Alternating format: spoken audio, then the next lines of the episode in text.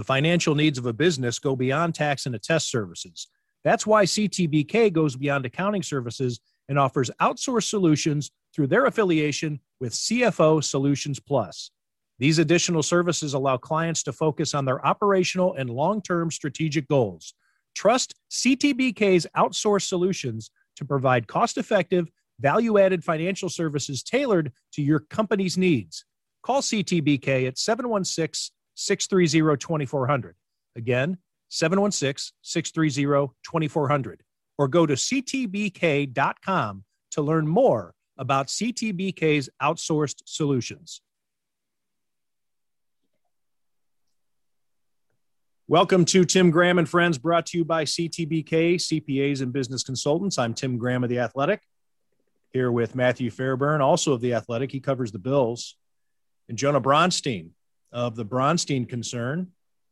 Uh, we have been given a request from a loyal listener slash viewer, Dan Meyer, who uh, is on Twitter as Myers Musings wanted to know what we thought of the Naomi Osaka announcement that she will not be doing press at the French Open. And well, I think she just press in general, uh, citing mental health reasons. And uh, I think we all have some thoughts on that. And uh, but just to give some more background, Naomi Osaka, she's 23 years old. She is ranked number two in the world uh, in tennis and has won four Grand Slams. And so this has become the story leading into the French Open and also uh, an interesting discussion on sports journalism, on sports as an industry, sports, the business, access, what the media deserves, what the fans deserve. Um, I'll just throw it out there to anybody who wants to to mention it first. I have uh, mixed thoughts on this, um, and uh, let's just talk it out. So whoever wants to go first, and I think well, we can get into how this how this pertains to not just Naomi Osaka, but anybody, whether it's Josh Allen or Rowdy Tellez or Jack Eichel, whatever. Well, I generally don't like when athletes do this. Kyrie Irving had something similar earlier in the season. Uh, Marshawn Lynch famously avoided talking to the media for a long time. Terrell Owens had his spells where he did not want to talk to the press. And I, I think it's a dereliction of an athlete's duty to their sport and their team and to the general sporting enterprise. But it's also for me or anybody, any of us to say that it's very self serving to say that they have to speak to the media. But it's the well, hey, let's expound on that, Jonah. Why? Let's let's let's roll it out slowly. You think it's important? Why do you think it's important? Well, it's important for promotion of the sport, and for it's important for the top athletes and the stars to do the media because everybody else has to do it. So it's not really fair. The example is like the quarterback of the team. If the quarterback of a football team says, "I'm not talking to the press," well, then you make players who are less not less important, but less leaderships and less uh, prominent answer questions that should go to the leaders of the team and the quarterback. So it should go from the top down, and you usually don't see bottom of the barrel athletes making these kind of statements that they're not going to talk to the press anymore. It's always the star athletes and the the athletes that don't really need more media exposure or feel like they're already overexposed. And, and I think it's more of a power flex often than it is uh, something related to mental health or, or just not wanting to uh, participate in the process. It's more about taking control and saying, I'm only going to do the interviews I want to do when I want to do them and don't want to be told by my team or my league or my tennis association when I have to sit down and who I have to sit down with. Yeah, I think it's kind of a tricky conversation because generally there are certain people that should have to answer to the press, the free press, and get questions that they can't control, particularly public figures, anybody, you know, uh, in office. And I think sports has always fallen into a weird category with that. And I tend to approach the job in a way that, you know, if somebody doesn't want to talk to me, that's, you know, they're an adult. I'm an adult. If they don't want to talk to me, that's fine. Um, there's so much red tape a lot of the time between getting to the point where I can even get somebody to say no to me. You know, you got to sometimes go through in betweens. I've always just thought, like, I think this conversation that she started potentially could mean, you know, could be, you could make a case that it means there should be more access. Like these press conference settings, I understand where she's coming from, you know, from a, I don't know what her mental health situation is. I'm not sure, you know, who does, um, and, you know, what makes her anxious or what exactly it is um, that she's dealing with. But I could see why sitting there and asking questions that you don't really know what's coming and you're not really sure and you're not in control at all. I could see where that would be a very stressful situation, particularly if you don't like to speak publicly. But I think that's where, you know, being in the locker room, building relationships, obviously, you know, there's no open locker room or anything in tennis. Tennis is a little bit different. But being in there, being able to go up to a, a, football player, a Bills player in this case, and say, "Hey, you know, you got a minute? You want to talk?" Or sometimes it'll be, "Hey, I want to do this story. You know, maybe think about it, and we could talk. You know, next week or in a couple days." But when you don't have that, it becomes a very weird process, and it becomes a, you know, press conferences and Zoom calls and everything like that they can be pretty weird and, and pretty, I would imagine, a little nerve wracking for some of these people. So, like, should they talk? It, I think is one part of the conversation, but also how they do it and how much control they should have over that is another part of it. And there's a case to be made that, I, I mean, the promotion of the game element is interesting here because I think her doing this has created a bigger spotlight on this sport I I certainly wouldn't have been paying attention to the French Open uh, had she not said this. It's kind of like the Kentucky Derby a few weeks ago. You know, in the Preakness, it was like because the guy cheated, it was like, or the horse cheated. Well, the horse didn't cheat. The the guy cheated. The horse is a junkie, Matthew. no, the horse still had, per- came out and spoken to us and told us what happened. Exactly, but it kind of makes you want to like tune in. It's like, oh, there's some attention on this thing. So the promotion of the game element is always a little bit weird. Like that's not our job, right? You know, that's been the reasoning for why athletes should talk.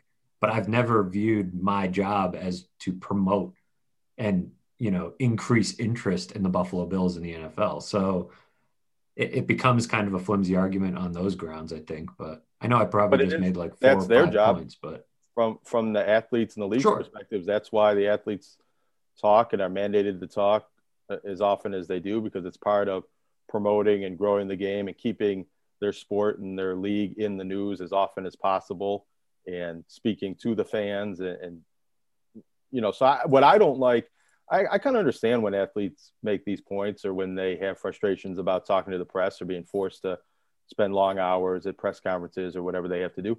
But what i don't like is when fans and media come out in support of that and saying yeah if you don't want to talk good for you because you're really you're cutting off your own legs there. When you say i don't want to hear what you have to say and you don't have to talk to me and you know more power to you i don't really think that that is something that you know i can support that, that people saying you know we don't need to talk to these athletes we don't need to hear from these athletes and if they don't want to talk to us you know fine leave them alone you guys are are pests and uh, just leave these people alone. We don't we don't need to hear what they have to say. We just want to watch them perform. And I think there's a growing group of fans who think that way. It probably has to do. Uh, Howard Bryant had a great thread on Twitter, you know, kind of un, unwrapping a lot of these um, topics. But that a big crux of his idea was that, uh, you know, they're more or, or they want to athletes want to be viewed more as entertainers you know and and be in that space than they do maybe held to the standards of like a public official and there probably is some in between i think which we've achieved i would say but and, and, howard bryant's towards, point on that matthew just to because I, I i get i read that thread what he's saying is athletes want to be treated more like celebrities whether it be musicians or actors, actresses, because they do the movie, you go to the movie, you watch the movie, and you leave the theater. You don't, uh, the, the, the, actor doesn't give a news conference about or ask any questions about his performance. Yes, he does the junkets and all those things. But I I mean I I don't know. I'd like to ask an actor or a musician if they'd rather do a news conference or or you know do a handful of news conferences every year or do the junket scene or where you uh, do the rounds where you go on Fallon, Letter, well, not Letterman, you Fallon, uh, Colbert, uh, you you do uh, the Daily Show, you do the you know all the different radio markets, the big station in New York and the station in L.A. and the station in London, and uh, you have to do all this stuff. Um, go on Howard Stern, and um, yeah, I think that they probably wouldn't mind doing the the sports version. But they do what the studio asks them to do. That's part of why Oh, it's in their contract. They have to paid, do it. Right. They're paid 20 million or whatever they are for the movie. It's not just for the acting performance, it's for the promotion and attaching your name and your celebrity to that film. And the same thing with the athletes. It isn't just about what you do on the court or on the field, it's about the whole entertainment product and participating in that to the extent that the league and your team and the industry wants you to do. Right. But, but what the actor slash musician perspective would be go watch my movie, go home, leave me alone. I'll come I'll poke my head out when I'm supposed to poke my head out. And otherwise, you know, you don't need to hear from me till the next movie. Sorry, Matthew, I, I derailed you there.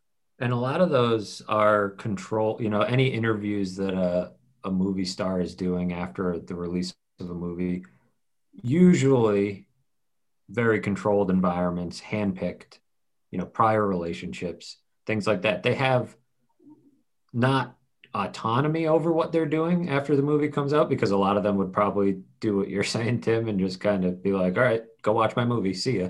Like, I don't want to do any of this. Some of them are outgoing and want to, you know, talk to Jimmy Fallon or whoever else. But they're at least, I would think, through their agents and through negotiation, have some autonomy to say like, hey, we're going to do X, Y, and Z. And he might say, no, I hate that guy. I'm not going on his show. Whereas a lot of times these athletes walk into a situation where they don't know who's been credentialed, especially at a big place like the French Open, a big tournament like that. They could have people throwing all sorts of questions at them. People have watched Super Bowl Media Day and, and the nonsense that gets tossed around there, the amount of people that are uh, in those press conferences.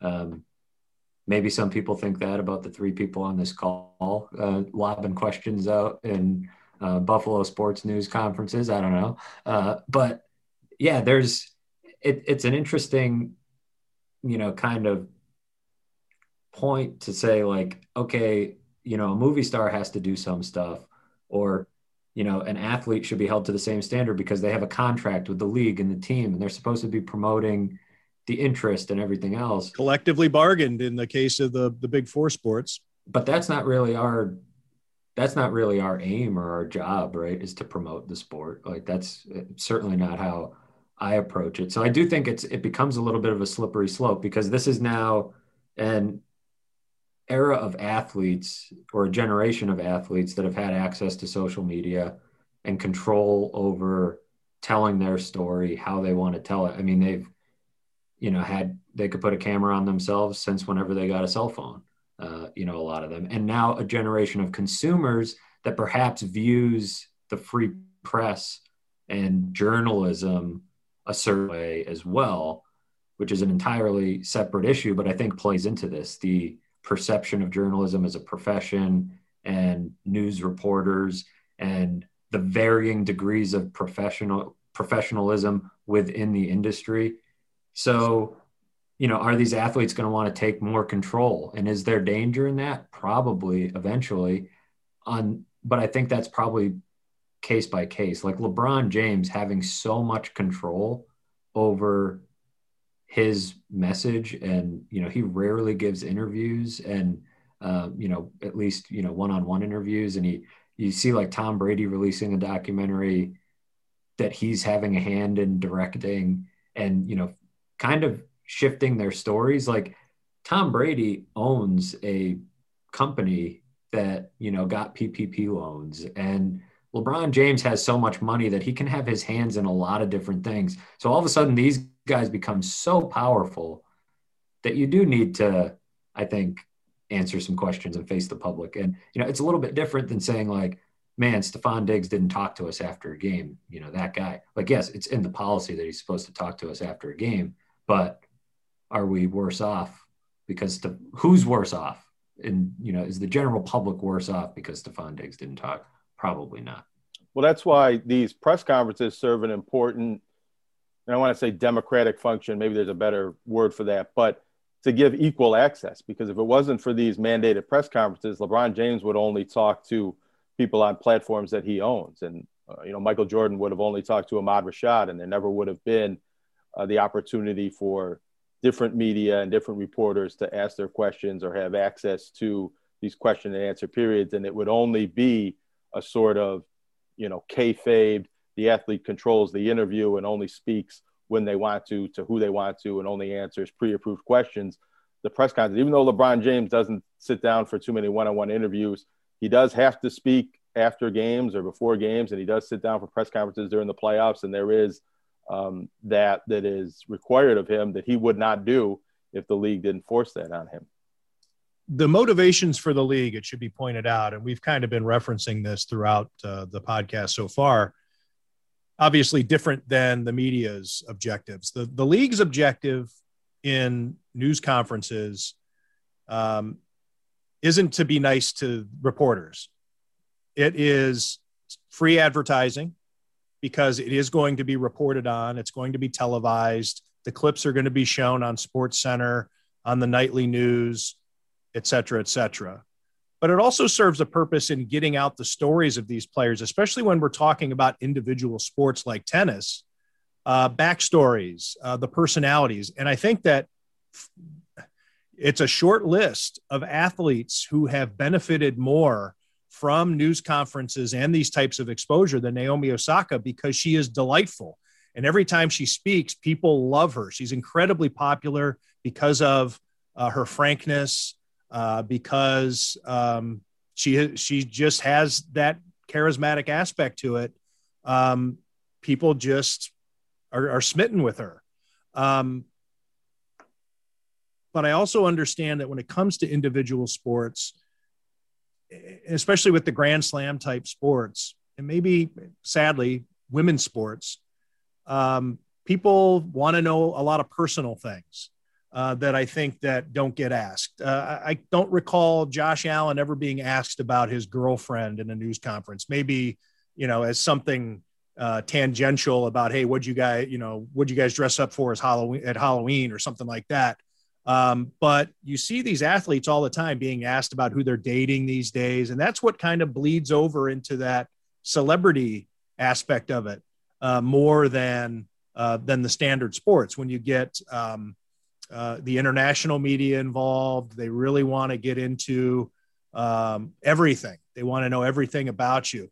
Uh, it's why you see, I think, those athletes uh, that that uh, excel at the more international sports uh, get different type of advertising, um, different type of sponsorships, watch Rolex watches, fancy sports cars uh, fashion lines, things like this, compared to U.S. athletes where you top off at Gatorade or, I mean, yeah, obviously Tom Brady, you know, has different endorsement deals. He's in a different league, uh, but you're not going to see, you know, Jack Eichel uh, or you know, throw out. I mean, I'm trying to think of, you know, what what Patrick Kane. People went nuts when they saw Buffalo. Like he made it. He was in a Gatorade commercial. Um, same thing with baseball guys. You just don't see it like you do these international. And I think with that comes these press expectations. So, um, Naomi Osaka, when she references her mental health, uh, again, I don't, I'm, I'm not going to dis- diminish that because she may be dealing with some things. She's 23 years old, a lot of pressure. She's made tens of millions of dollars. She gets asked the same question over and over and over again. I get it. Um, what I didn't like about that phrasing of mental health, that vague blanket statement, is again, what has kind of been mentioned on here is that the media is the asshole, you know, like, and that the media and it feeds into the whole fake news, bullies, people who are out there because they're trying to make a name for themselves rather than report the story. Uh, the camera is on me or the mic. I have the microphone for 30 seconds. I'm going to name myself and my affiliation, and I'm going to get to the bottom of this with this hard hitting question. Uh, it becomes performative. Um, and I'll be honest, I don't watch a ton of tennis news conferences to know how much that goes on, but it certainly does go on in the four sports and and uh, with the teams we cover. Um, there are assholes out there, but just to say that I need to block out the media for my mental health really does put the media in a in a really weird situation uh, when we are just a conduit really to the public. We're trying to give the public what they want. It's the nature of our business. If we don't give the public what they want, then they're not going to support us. So it's this dance where we're constantly trying to figure out what the public is going to respond to um, versus um, you know the, the league that wants to get as much information out there as it can that puts them in a positive light. And is it i think it's disrespectful to people with real mental health issues and actual mental health awareness issues to say in so many words that being asked about my struggles playing on clay and putting doubt in my mind before the tournament about being able to win a tournament on a clay court is a mental health issue even though it's a mental issue putting you know doubt and mental a sports strength. psychology issue right yeah but that is that the same as mental health and all of a sudden when people put up that mental health shield it's well you can't criticize them you know mental health we need to take this seriously and uh, you know not dismiss it but you I know, think there's we, different degrees of what mental health and mental illness and, and what that entails. I think we do need to give her the benefit, and all athletes who would cite this, we do at least need to give them the benefit of the doubt that maybe there is something uh, to uh, be uh, aware of, um, even though we don't know the details. It would, and maybe we don't, we don't deserve to know when it comes to mental health. Maybe she deals with severe depression or anxiety, or these questions put her uh, in a bad place. Um, and I don't know. I, I, just want to at least say that there's a benefit of the doubt there. And I will say, um, the things that you get in public, whether it be from reporters or on social media, uh, when it comes to sports, and I'm not just talking about sports with people who play it, uh, or, or athletes, people who are on teams, people who make millions of dollars. Anybody who people who report on it, uh, people who work in it, uh, I think that it would be a fascinating uh, case if anybody, and maybe it's happened and I, I'm not aware of it, but if anybody were to ever say this is a hostile work environment, um, and I'm not just talking about uh, you know Naomi Osaka, I'm just talking about sports in general. Um, you know, I I used to have to do chats at ESPN. It was it was in our agreement, and we had to had to do them X number of times. I had a set time. I want to say we, I did mine Friday afternoons. There was a, a menu, and I had to be there Friday at two, and occasionally I could shift it a little bit. Um, and uh, people can go in there just like they do in the mailbags at the athletic or anywhere else and submit questions or comments and you have to sort through them to decide which ones you're going to put on there and i would go in there and sit down maybe 10 minutes before the chat starts so I could get a little head start. And the stuff that I had to read, I my bosses made me. I mean, it was saying things about my family. Um, when are you gonna stop sucking Tom Brady's dick? Uh, N bomb this, F this, C bag that. Uh, calling me the, you know, uh, homophobic this and homophobic that. I mean, just like just because they didn't like the story I wrote on on uh, whatever Chad Henne uh, or or Ted Ginn.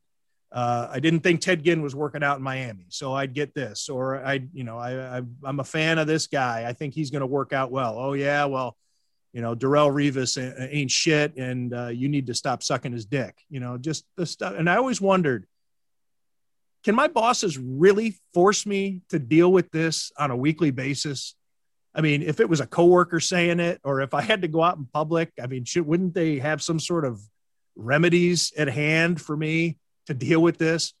And and so I can understand an athlete in today's society, even though it is the media. We're talking about standard media in a news conference, at a tennis match, at a at a major, at a Grand Slam event. Um, sitting down in the decorum that usually you have, you don't get that. But I think for maybe some athletes, the whole thing is all one big ball of attention. And whether it's their Instagram account or their Twitter or whatever they get it, you know, maybe they have a personal website where people can leave comments and things get through, or they have a tendency to maybe check out what people are saying about them on maybe there's a tennis message board uh, or something. I can I can get to where you where the the response is uh, where a fan or the media might say you're making you've made a hundred million dollars or however much money she's made 50 million 100 million whatever it's going to be a billion probably before she's done playing. Um, you owe us this. And i could really quite easily get to a point where it's like no no i don't know anybody's shit. Um, so I that's where I'm kind of mixed on it. I can but see how does skipping press conferences solve that issue? Because I think of the other night, Russell Westbrook gets the popcorn poured on him, and he wants to run in the fans and fight, run in the stands and fight that fan, and security doesn't let him. But then he gets to go on the Zoom chat on the press conference and give his response, right? And you know, speak his mind and speak to the NBA and the public about that issue. And if he was not speaking to the press, maybe he puts out a statement on social media. But oftentimes the media and the press conferences function to give the athletes the opportunity to engage and speak back to the press and push back against some of this social media hate and vitriol that they receive. I think you know it, that ties into what Tim said about you know athletes telling their stories, the power that can have. Uh, I don't, you know, of course, it's a a self-serving opinion to say I I believe in that. I mean, that's, you know, why I do what I do. And, you know, like I do think that there's a huge benefit to athletes sharing their stories and, you know, giving people that that side of them. And I can't tell you how many stories I've written, you know, where there's comments in there where people say, man, didn't know who the hell this guy was, but now I'm pulling for him in camp or whatever it is, you know, when you're writing about some of those guys. So I 100% agree on that point. And, you know, what Jonah is saying about Russell Westbrook having a chance to speak his mind or, you know, other guys having a chance to, to say what they want to say on any type of issue. Of course, they have the outlet on their own, right? Like Russell Westbrook could have videotaped himself and posted it on Twitter and Instagram and gotten just as much attention. The NBA certainly would have seen it. The fans all would have seen it. That you know, people live on social media, so he doesn't necessarily need that setting. But I do think it can create a dialogue and a back and forth when you've built up the trust. There can be a benefit to continually going there and you know having that space to start that that dialogue with whatever questions come your way but there's also, I mean, Tim raises a good point about the, you know, the mental health piece of this has to be real for a lot of athletes. I would imagine if you're a little more active, checking your Twitter mentions or anything else, the type of things that get said and the way fans behave, I think that's also very, you know, prudent with what's what's going on right now. Very timely with the way some fans are behaving at, at basketball games. We've seen it at hockey arenas. We've seen it everywhere, really, but lately it's been the NBA games with uh, Trae Young getting spit on, uh, Russell Westbrook getting the popcorn thrown on him. That's not even looking at the Twitter mentions and the things people will say about you online. So it would be easy to say as as an athlete to say, "Oh, I'm doing this because you're my conduit to the fans." Well, screw the fans. I, you know, I don't want to talk to the fans. I could, you know, certainly see that angle and, and see that piece of it as well. So it doesn't strike me as the type of situation where there's an easy one, you know, one easy solution for everybody. I, I think it can be somewhat case by case. I think the policies are in place for a reason because on the whole, the the league or the sport or the governing body of the sport, the team, whatever it may be, in a lot of instances does benefit from these press conferences or you know whatever news availability they have with these athletes. But there's also, you know, one other thing I think worth pointing out is certain questions that that she might get asked in these news conferences or any athlete might get asked you know we're coming up on one year uh, since george floyd um, and other you know types of world issues that seem to get brought into this space pandemic stuff pandemic Anything. stuff like politics you know, yeah politics just... some guys are and and gals are comfortable you know sharing their thoughts on that um, and want that, and others probably don't. And this has a, a, somewhat of a tie into you know the conversation we had earlier in the week about you know Bills players and getting asked about the vaccine and everything along those lines. I think when you're when you're in the position of somebody who maybe is like look, I haven't really shared a lot on this, or I'm done sharing on this, whether it's George Floyd, whatever. And you're like, I, I don't want to be getting this question and that question. I know what's coming and I don't want to deal with it. Different than a lot of these Bills players, or I guess two of them, Josh Allen, Cole Beasley, making these opinions known with disinformation and lack of regard for their platform and then saying, well, I don't want to answer any questions about it. It's like, well, you've now put yourself out there. You've, you know, if you're going to have that opinion, you, you should probably back it up. Uh, and you should probably, you have a platform and a power and, and some of that stuff. You're not obligated to talk about the vaccine, but you started the conversation. You're the one who opened up Pandora's box here. Like, and it does have a direct on-field impact. So I know Sean I knew, McCoy was good at that. Like I knew people would would uh, kind of you know bridge that gap and so i just wanted to make make that that it's a little bit different you know like um, a tennis player not wanting to talk about all the world's issues before she's about to have an important match i think is different than in may bills players getting asked about something that they they started yeah LeSean McCoy is a good example of like chip kelly's racist if you ask me about it again like i'm done i'm not talking to you ever again it's like oh, okay well it's a hell of a claim to make with no follow up questions allowed. I mean, so yeah, um, it, it's not. That's why I say it's not. You know, no two cases are exactly alike, um, but you know, there are some times where it's like you need to answer to some things, and there are certain people too, right? Like the head coaches of these football teams, um, head coaches of public university football teams who are often the highest paid employees in the state, paid by taxpayers. Those people need to answer questions. And, you know, as it turns out, sometimes colleges are the least likely to make a lot, you know, they have the most restrictions about making these people available. So, yeah, there's a lot that that could be. I mean, man, we could probably have a four hour podcast about media policies and access and all the various um, threads therein. But I think, you know, each case is a little bit different. So one of the points you made, Matt, Naomi Osaka has been rather outspoken and had a lot of thoughtful and important things to say about social justice and, and things that have happened in the world over the last year or so. And her statement about not talking to the press didn't mention that. It was about repetitive questions and questions that put doubt in her mind. And so, you know, I, I you can empathize a little bit if this is if an athlete did have maybe some social anxiety issues or press conference settings in general uh, brought about mental health symptoms and issues. Uh, you know, that's something that a conversation to have about how that could be rectified. But if the situation is, I want to speak about this subject, but not that subject, I want to control the questions. I mean, that's not something that I think anybody in the media and the public should really support. You can control the answers that you give. You can say, I've already answered that question. I've already spoken about that topic. I don't have anything more to say about that.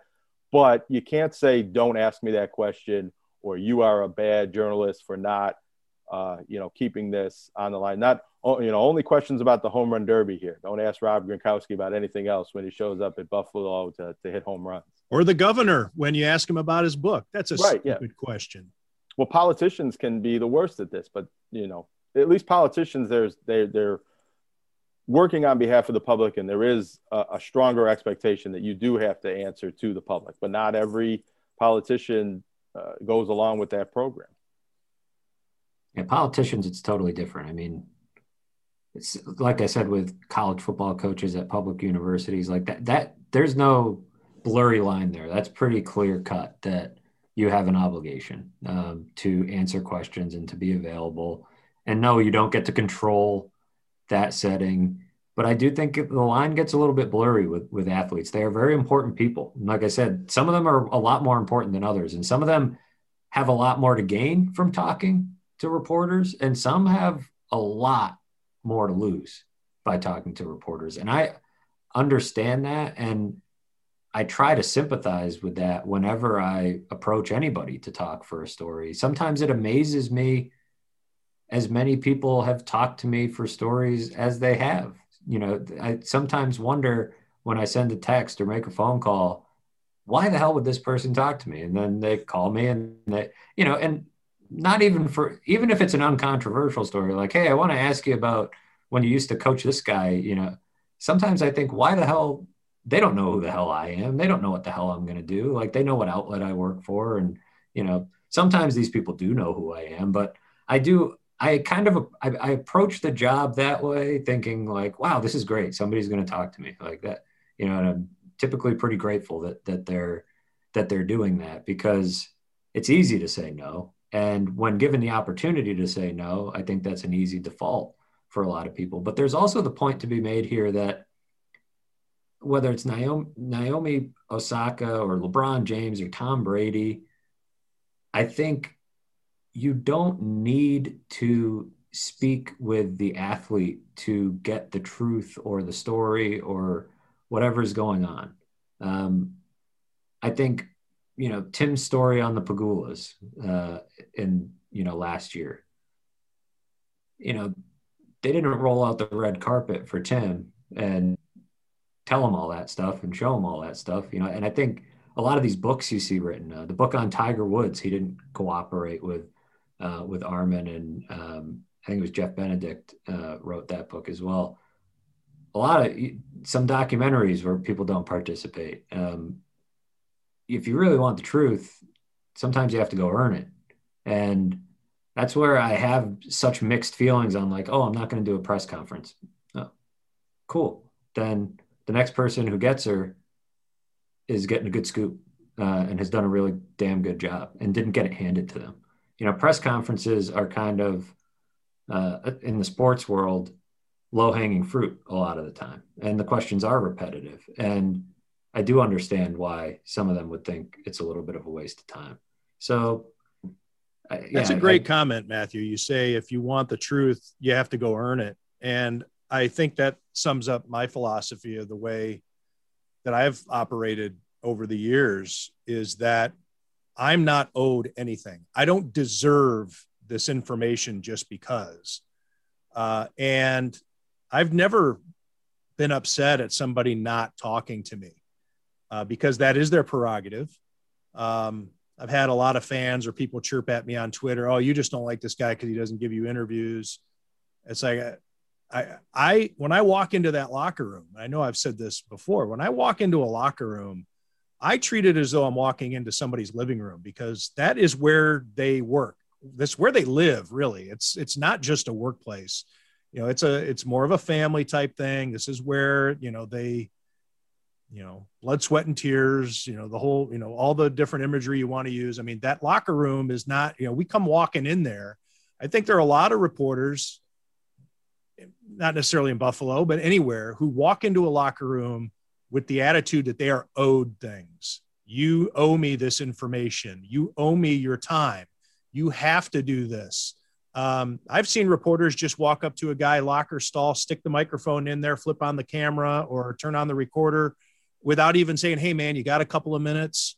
Uh, because maybe they say, "Hey, can I just run in the back? I want to, you know, I gotta, you know, I gotta talk to the equipment guy real quick. I'll be right back." But no, then they stand there and it's like, and then they get the, but the light is on and they're being filmed. They can't just walk away. I mean, there's all kinds of things or ways you can treat a guy uh, in the locker room that really it's like Jesus, you know, just it's an odd scene. It's such an odd scene, and it's.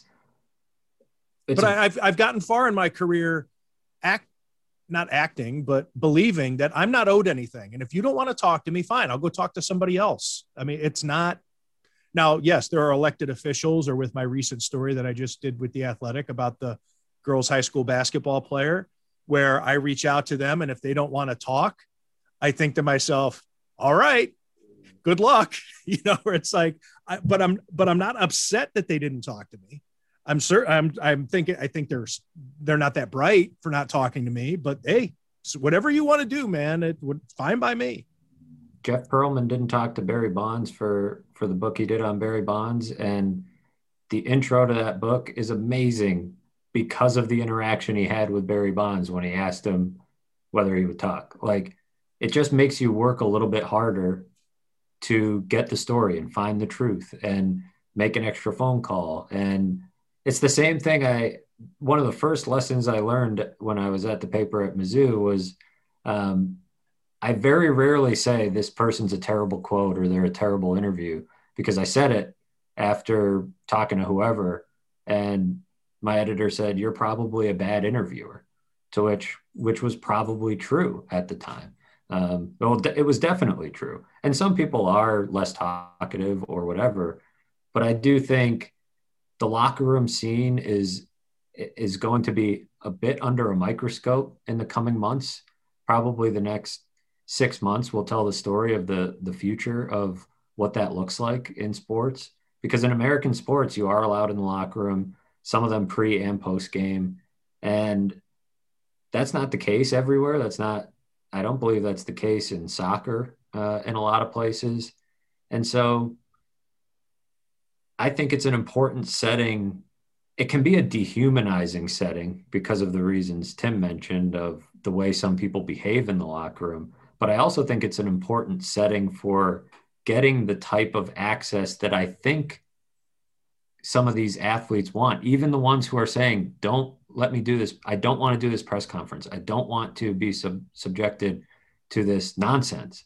I think those athletes would probably agree that they would like somebody like Tim or another reporter who is thoughtful and careful with with the story and considerate about their time to be able to approach them and build a relationship in the locker room type of setting in an informal setting where when Tim comes up to somebody after a game and has been around that person before, it's not viewed as an attack the way maybe a, you know a new face they haven't seen before in a press conference after a lousy game might be viewed that way without the locker room access or without something to replicate that the relationships are not as strong and when the relationships and the trust aren't as strong you're going to be more stressed out by that press conference. You're going to have a harder time telling your story because you don't know who to trust. And so, while it can bring out the worst in some reporters being in the locker room, I do think it's a net positive for the athlete in some ways because of being able to figure out who, who you can trust and who you can't. And then kind well, of control I think, your, just your real quick, I think there. though being on these Zooms, Matthew, though, has emboldened some reporters just to be total pricks because yeah. you know they wouldn't ask that question if you were standing right next to the guy. 100%. I've, I've seen I mean, some of that. Maybe, but I've seen more of uh, buttering athletes up and turning it into, hey, how you doing? What's going on? Conversations on these Zooms. So That's true. Like you're, ways. yeah, you're right. There's I mean, a little bit of both. The sooner we get away from these – whether we get all of the locker room access back that we used to have, the sooner we get away from these Zoom press conferences, the better. I think that's part of the issue with Naomi Osaka. Maybe there's some Zoom fatigue and that it's been more difficult to meet the media requirements in this pandemic era for some athletes than it was prior. Um, so, you know, I wanted to respond quickly to one of Tim's points that, you know, I don't necessarily like it when athletes, when athletes and journalists kind of over personalize the interactions in the locker room, although it does sometimes tend to get better access and better quotes when it's more of a human conversation. But when the cameras are on and, and we're in there in the locker room and it's a group uh, gaggle or, or scrum, you know, you're talking to the public there. And if a cameraman shows up and just pops the light in your face, I mean, I think there's an implication there that, you know, this is your time to give your statements on the game and whatever you want to say or whatever questions you get asked. And when people make it a little bit too much of a human interaction and, oh, thank you so much for doing this interview. I mean, they didn't do that for you, Tim Graham. Sometimes it happens that way, but oftentimes they're not talking to you. They're talking to your readers and your audience and we're conduits to that. And that needs to be a little bit more, er, er, it doesn't need to be. I, I, I, just think that when people think that I walk in and I ask questions or I show up at a press conference and ask questions, I'm not asking that because I have a personal need for you to tell me these things. It's because that's right. part of the job and the story we're trying to tell. We're trying to put your voice and your thoughts and get more accuracy and authenticity into these stories and not just write what's in our own heads, but writing what's in your head too and that's an opportunity for the athletes. I cover a lot of high school and small college athletes, and they love talking to the press. Sometimes they get nervous about it because they're not as experienced with it, but they thank you for the opportunity. And as you saw with the story you wrote this week or published this week, Tim, that you know the athletes that don't get a lot of press really like the opportunity to talk to the media, or an athlete that's a rookie and hasn't had that hasn't been jaded by interactions with the media. They love having their first opportunity to go to the podium, a podium game, it's called. And so I think that, you know, it's only, I shouldn't say only, but it's usually only the star athletes that have done a lot of media and a lot of press that seem to get jaded and sick of it and really want to just flex their power and say, I'll talk when I want to talk. I'll answer the questions I want to answer. I'll address the topics I want to address. And I don't want to be forced or coerced into doing any interview or any press opportunity that is not my choice. And i i don't support that. Yeah and i, I think i think with that you need to i just wanted it, to i just want to differentiate for the sake of discussion moving forward.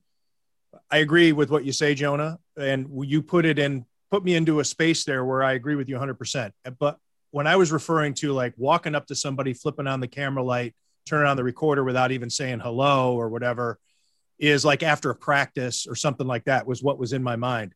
After a game, it's kind of like all bets yeah. are off because they're hurrying up you got equipment managers rolling bags through there. It is a shit show in a locker room, especially after on right. a road game. Well, but I, I don't. They got to try to get to the bus. I think that's bullshit. I think that if you're going to make the locker room the media access area, and for a certain period of time, like when there's open locker room during the week and there's nobody there, I mean, this is the time that the league and the teams and everybody and the Players Association have agreed for talking to the press and talking to the public. And when it's like, hey, you're in my way, I'm trying to get dressed or I'm trying to roll these equipment bags here, you guys get out of there. Well, then, you know, then it's not proper media access. You're, you're getting in the way of this talking to the public and going up there and being like, hey, do you got a couple minutes? And thank you oh, so much. Oh, you can't do that after questions. a game. You can't do it after a game. If a guy's there, you just got to jump in and and yeah. sometimes the guys they do their stand ups and then you come back and you're like, hey, I missed that. Do you mind if I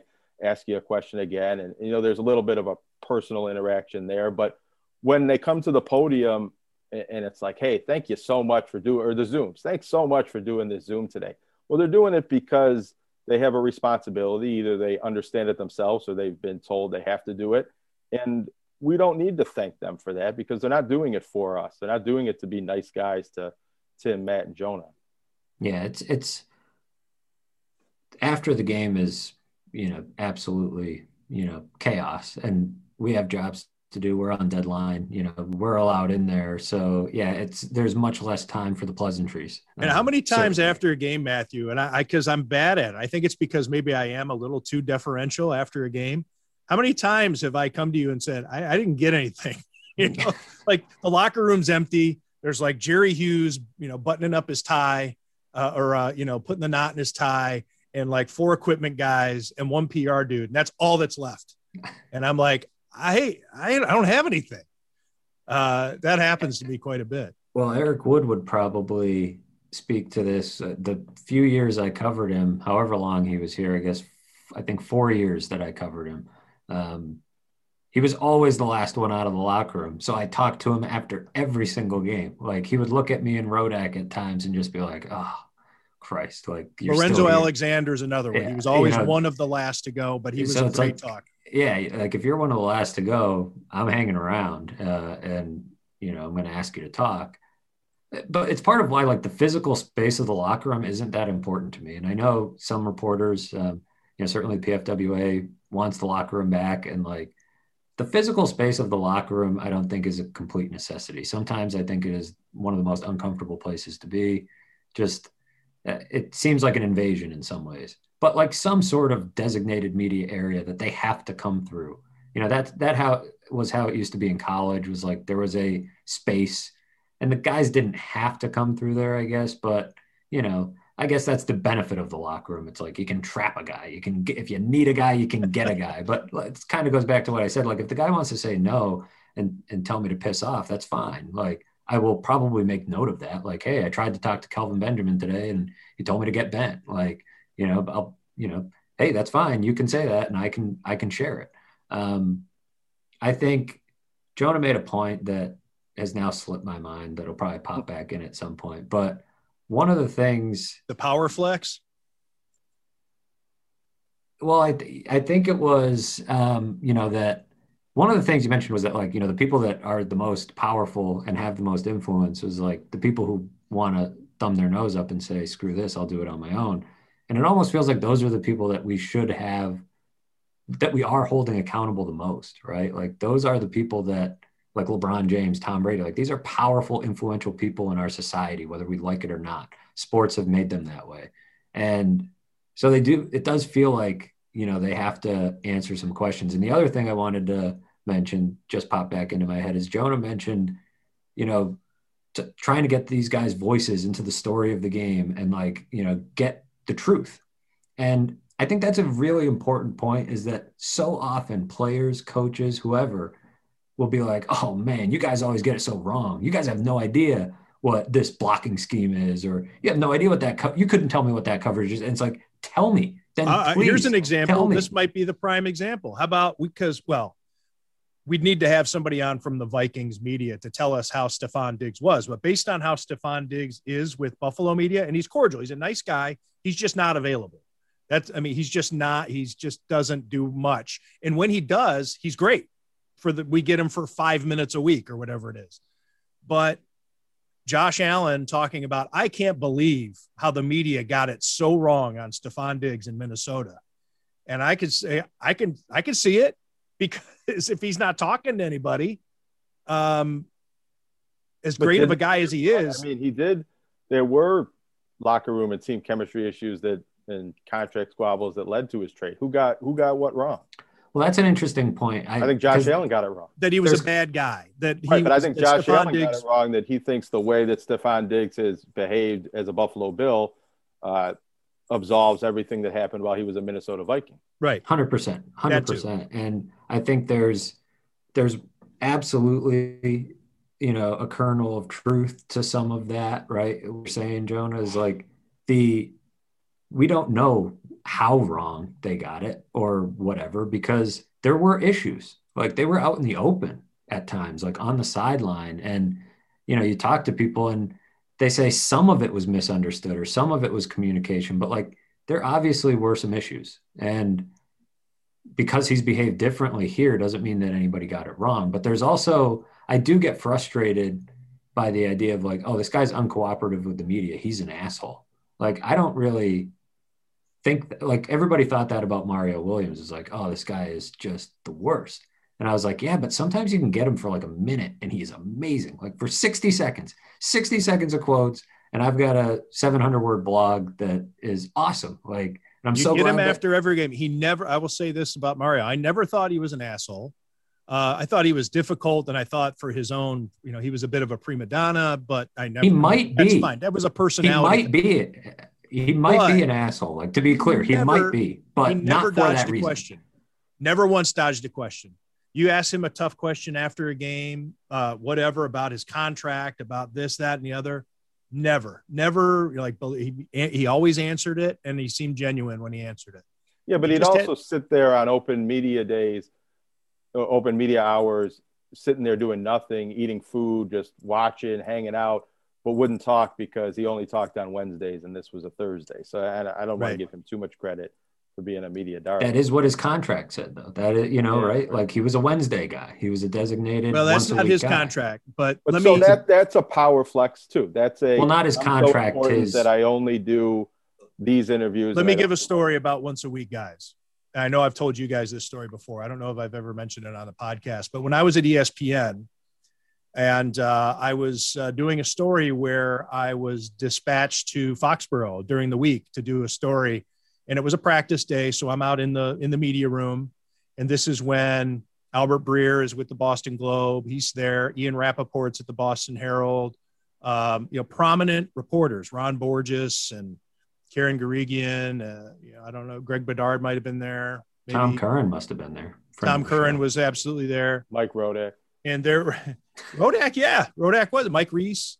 And um, we were, they were just, you know, we were shooting the shit in the, in the room and they were complaining about how they hadn't had Randy Moss in three months, but they're just complaining about themselves, you know, among themselves. And I'd, act, I was familiar with the PFWA rules, you know, the policies on who's got to be available.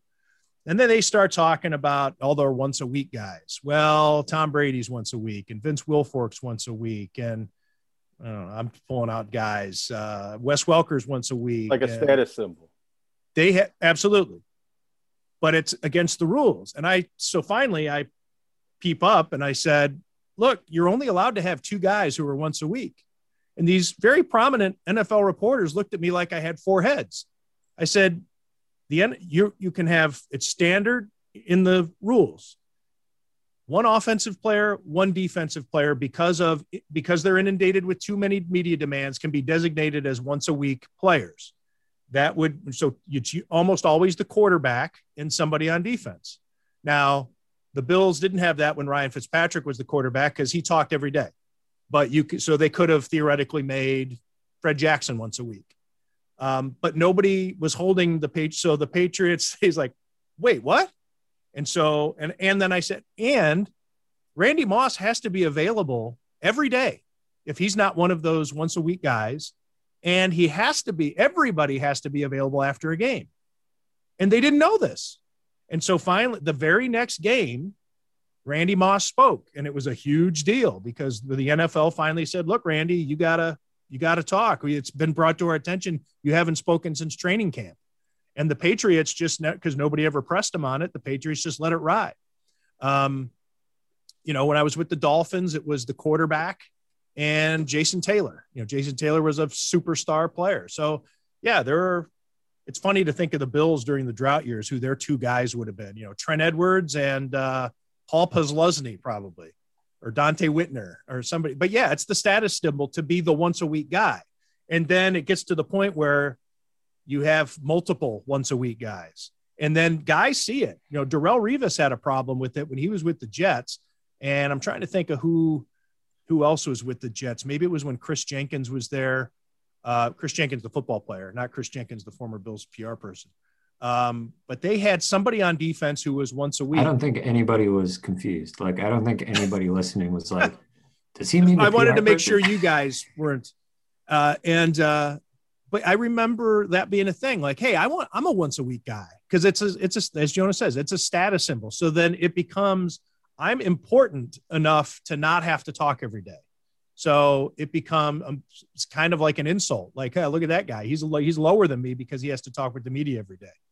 Um, or the vice versa is probably closer to the truth. Is that look how important I am. Uh, I only need to do this once a week and then only after games. And then with Stefon Diggs, he only does it just the once a week and never after games. And Josh Allen is also and now.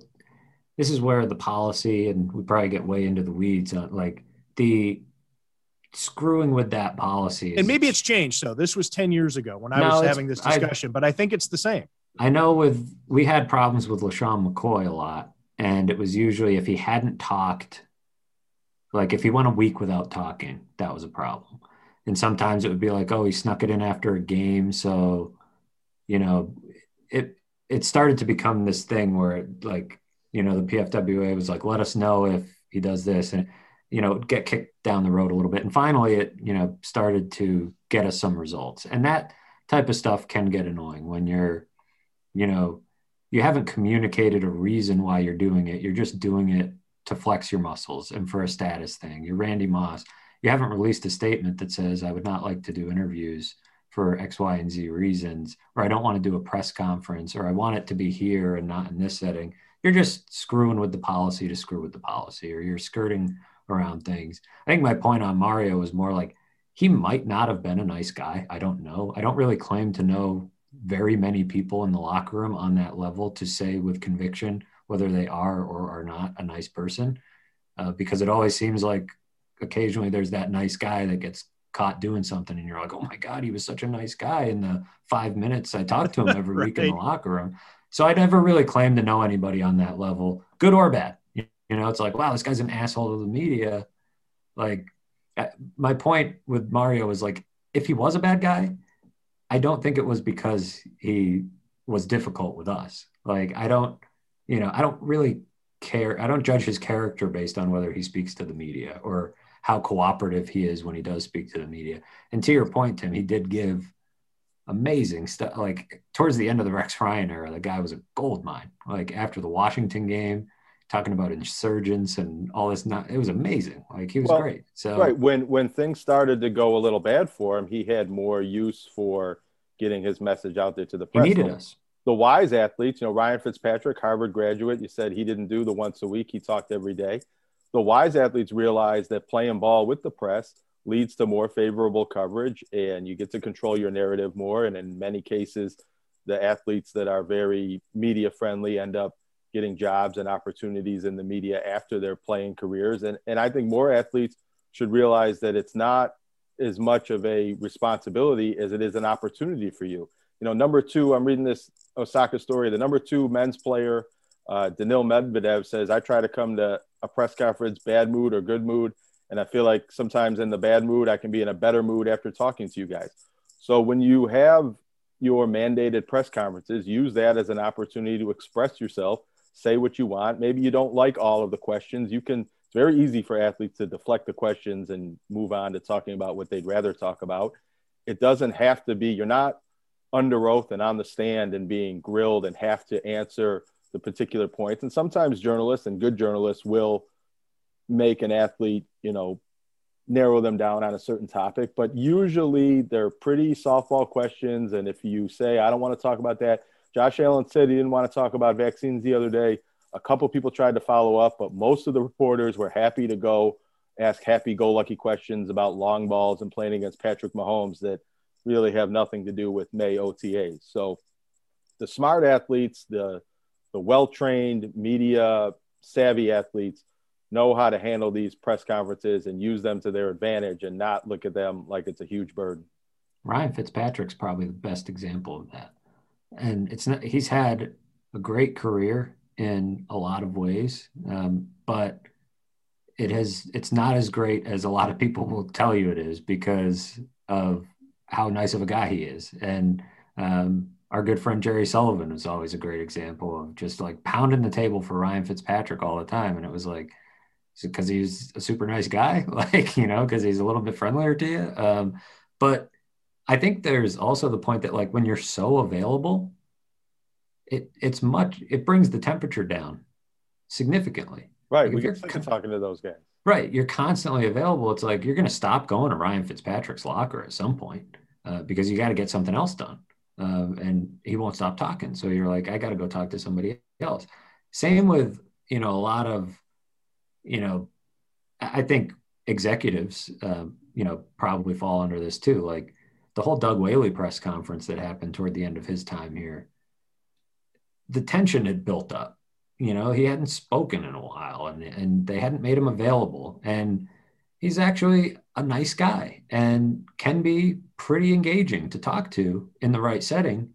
But he had been made so nervous by the PR staff and he had made, he, he was so unavailable that when he got up there, it was like people had months worth of pent up questions to throw at him. Like, whereas Brandon Beane is available a lot. And so, you know, he can address the difficult thing quickly and he can do it in various settings, um, you know, to kind of bring down the temperature of the room and, and of that criticism. So it's very much an, an opportunity. Like Jonah's Jonah's spot on with that. I think you can certainly play the game a certain way so that it's not such a, an intimidating game to play. If Josh Allen had, I always think, I don't know, and I'm not a public relations expert, but like when Josh Allen, you know, did what said what he said on Kyle Brandt's podcast, a week later, you know, could have been like, all right, let's have a press conference with with the local media, the people who I talk to all the time who know me, and let's let's get out in front of this and talk about it.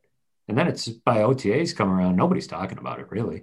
Um, you know, once you address things and the more available you are, the less somebody comes in and says, we got to get this guy. Uh, you're not available. So screw you. Like, that's my question. Like, there, there, you know, there's less of that one, right? yeah. By the way, screw you. Like, and yeah, you should talk so to me. You more. need to talk to us more. You need to talk to me. And more. another thing, fuck off. Comments? right. Like, so I think there's, you know, there there can be a strategy element to it for the player where most of the time, well, I could see it as an annoyance a lot of the time. If you do it a certain way, now it's different for you know a superstar tennis player who doesn't do a lot of this type of stuff and is about to play a massive tournament. Um, but when you develop that kind of trust, then maybe something happens, right? And you can say, all right, I got to go to these guys that I that know me and they know me well because I've made myself available and I can explain myself and they can add a little bit more context to this.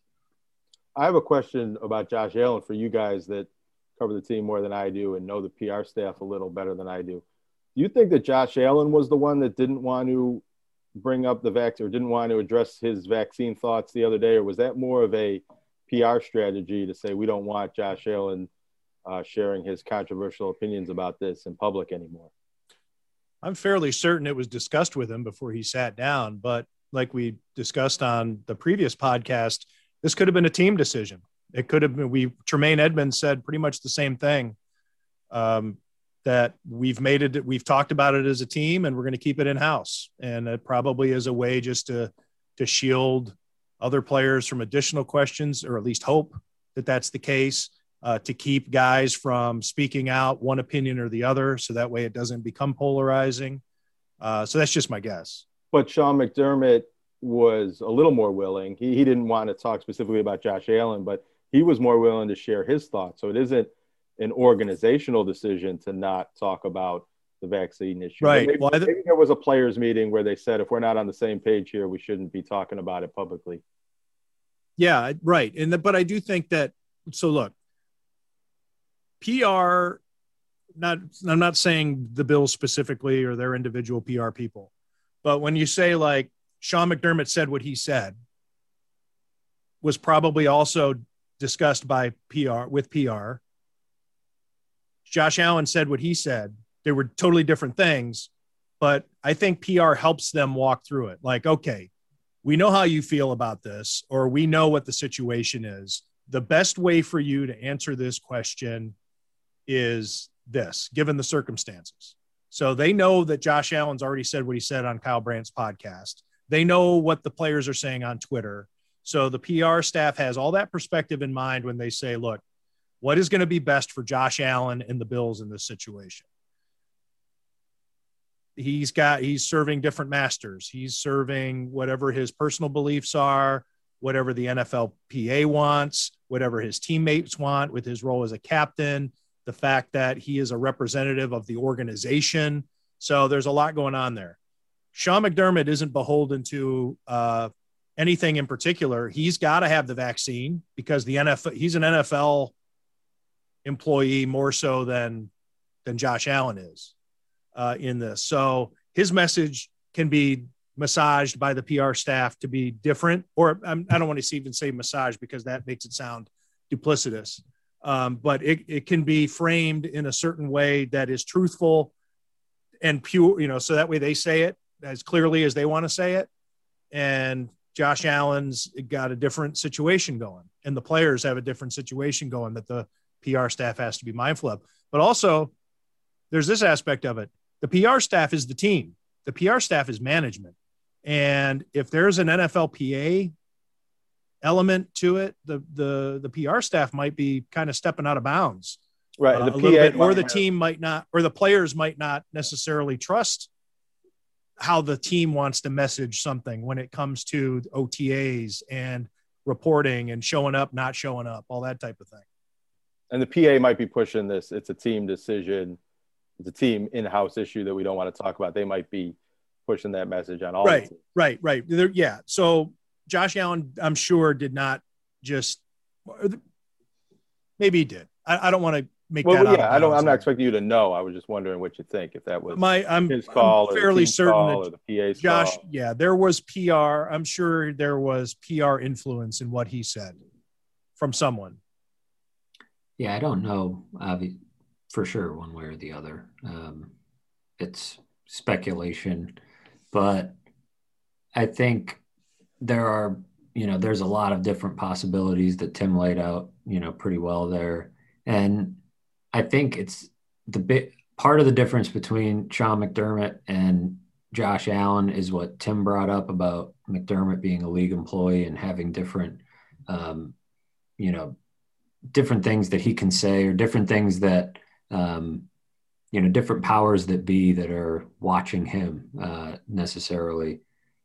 Whereas the player thing is very much, it could have come right from Sean McDermott too. Like I can't you know discount that possibility that in his message to the team was like hey we're going to hash this out as a family and we're going to keep it out of the public because that hasn't worked out so well when it's been yeah but i think what goes against that possibility is the fact that mcdermott was so open about his decision then wouldn't if he wanted his players to do that then he should have led by that example right?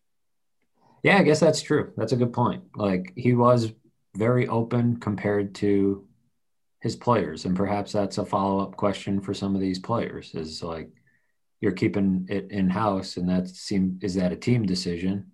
And if so how do you feel about your coach not keeping it in house and sharing that he was vaccinated? Like and setting that example um, and sort of saying that you know it, that it's that's his hope is to educate and build awareness um, the question's not going away. I'm sure they've thought of all these possibilities, and I think there are influences from different spaces in Josh Allen's world.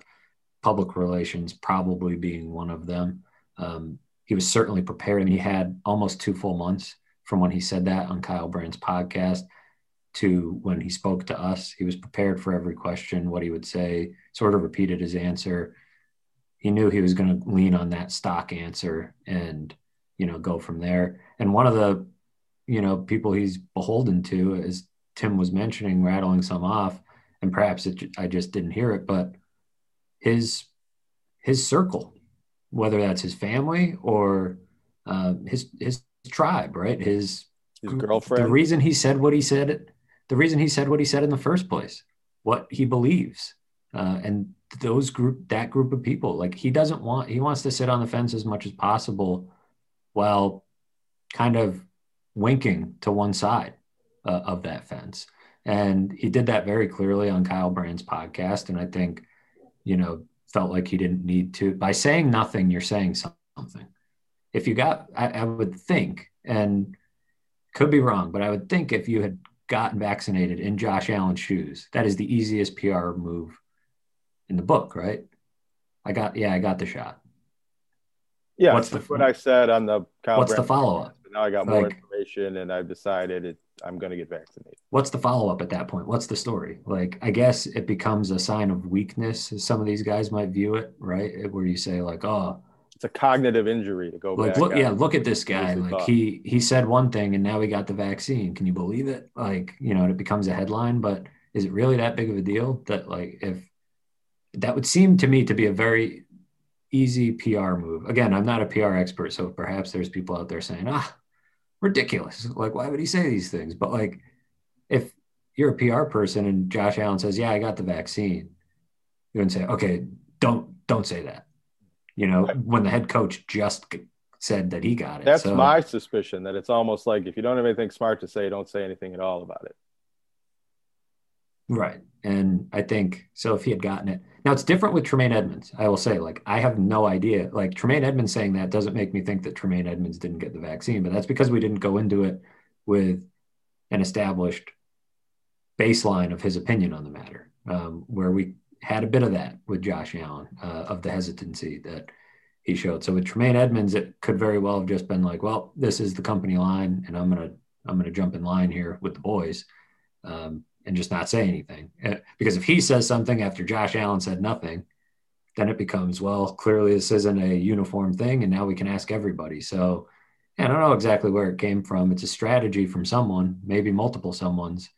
And maybe it'll work. I think to an extent, to Jonah's point, it kind of did. You know, it kind of became a thing where it was like, well, I mean, I had my hand up to ask some follow ups of Josh, but it didn't get to me. Um, you know, there were some others that had more pressing questions, uh, evidently. But I do think to an extent it worked. It's like, oh man, well, I'm going to piss off Josh. I'm going to piss off Josh if I uh, talk about the vaccine, or I'm going to piss off, I'm going to get Twitter mentions if I talk about the vaccine or ask him about the vaccine. So I'm not going to do it. Um, all plays into the psychology of these situations, which is probably why uh, Naomi o- Osaka didn't want to do these in the first place. She's like, it's such a mental cluster F that it's like I don't want to play these games and deal with all of it. And sometimes I feel that way when I'm sitting there. I'm like, I'm about to ask Sean McDermott a question or Josh Allen a question because I feel like it's my obligation as the free press to ask this tough question. And sometimes I'm like, this doesn't make me feel good and I don't really need it for a story. And like, I don't, I don't need it. So I'm not going to ask it, you know, and sometimes you have, I have to check myself with that, but I do think it works sometimes to be like, oh, I'm not saying anything else about this because some people are going to say, well, I'm not going to piss them off. Well, let's and, let's wrap up this podcast before we before we inch ever closer to seething disdain. I am trying to eliminate that from the podcast. Just too much seething disdain. Um, so let's dial it back. The only place I ever sense seething disdain is from Jonah in our text thread planning the podcast. My face. yeah, there's a little bit of seething disdain there. Yeah, for us or for me, yes, I think. Yeah. For the, Not for, about the, for the podcast or me. Right. This podcast is bad for my mental health. And the podcast, Jonah has seething disdain for the podcast industrial complex and the planning of said podcast. And I, it, it comes directly through my phone. I can feel it. well, good. I'm glad that comes across. I'm gonna. If you still want to get paid, uh, though, uh, you're going to have to send me a doctor's note that you actually are suffering from uh, mental distress. If you need to, well, wait a uh, second. Is my do uh, ever that I don't want to do the podcast, or I'm usually like, "Hey guys, buck up, let's do this." Yeah, he want Jonah doesn't think we do enough podcasting. That's right. He wants to well, do more. He's got a lot of takes. That was uh, for for a off the cuff topic. Uh, that uh, that turned into yeah. quite the discussion. So our this thanks. why we should podcast on schedule. You never know what's going to come out of our mouths. Right. Well, our thanks to Dan Meyer for the for this topic suggestion. I, I enjoyed it, and uh, hope you did too. If you've gotten to this point, I, I guess you did.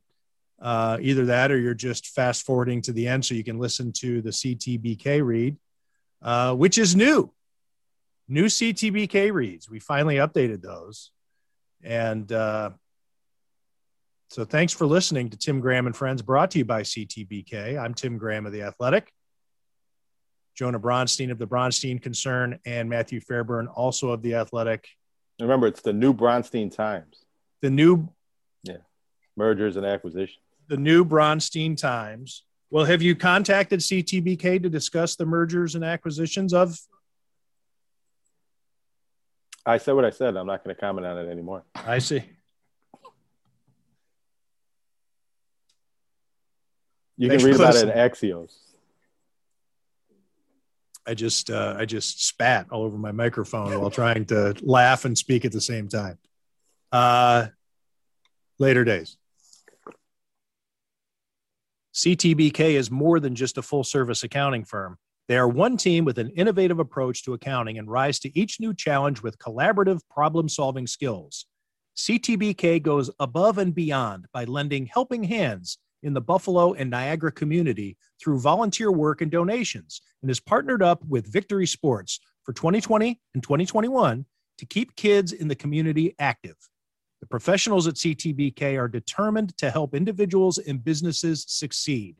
Whether a large corporation, a small business, or somewhere in between, call CTBK at 716 630 2400. Again, 716 630 2400 and see what CTBK's one team approach can do for you.